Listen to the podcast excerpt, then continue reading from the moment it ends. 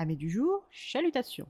Pour les petits nouveaux, moi c'est Sekhmet et je vous souhaite la bienvenue dans mon podcast littéraire. Dans mon émission, je vais tenter trois fois par semaine de vous donner envie de découvrir des livres de tout poil, récents et moins récents.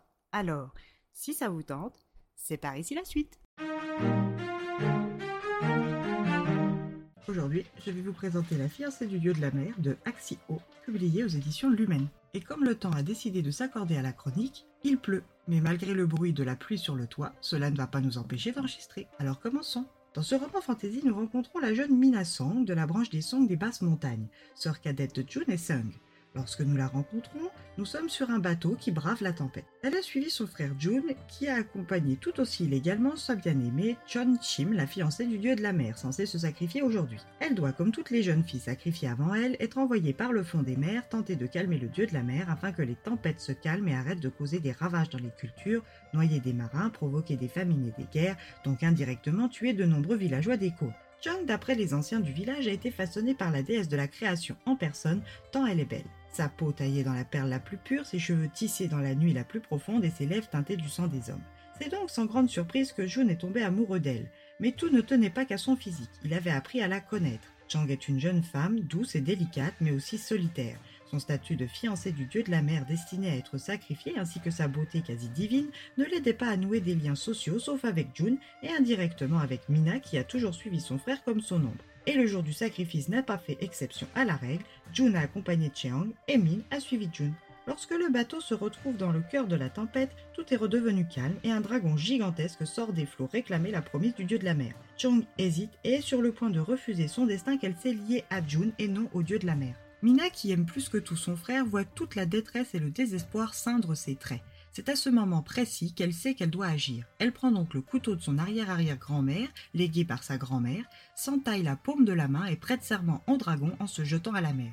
Elle s'autoproclame nouvelle fiancée du dieu de la mer et prend la place de Chang qu'elle laisse libre d'aimer son frère. Le dragon l'emmène donc vers les profondeurs jusqu'au royaume du dieu de la mer. Une fois arrivée sans avoir suffoqué une seule fois durant toute la descente, c'est bien vivante qu'elle fait ses premiers pas dans ce nouveau monde. Elle est accueillie par trois frères, Kirin, Namgi et Shin, tous trois issus de la maison du Lotus, l'une des trois grandes maisons du royaume du dieu de la mer.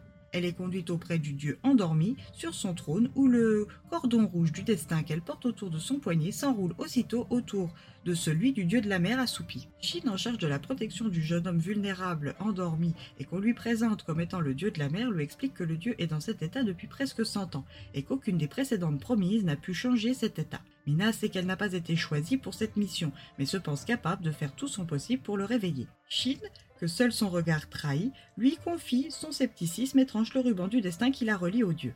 En coupant ce lien, Shin capture son âme qui se transforme en pie. Il met délicatement cette pie en cage et confie la volière à ses subalternes pour qu'ils la mettent à l'abri dans la maison du lotus. Il explique à Mina que dans pile poil un mois, si elle ne se fait pas tuer entre-temps, elle pourra récupérer son âme et, simultanément, sa voix.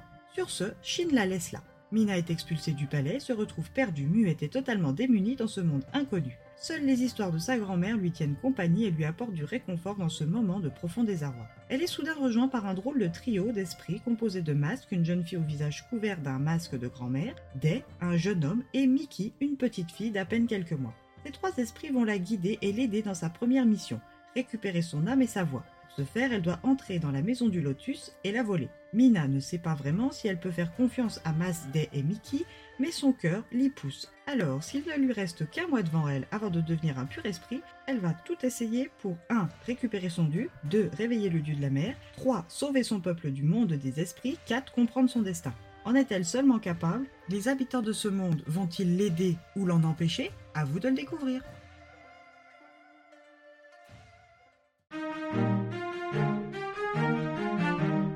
Une lecture coup de cœur. Un livre que j'ai dévoré avec délectation, une narration fluide et soignée, un développement des personnages intéressants.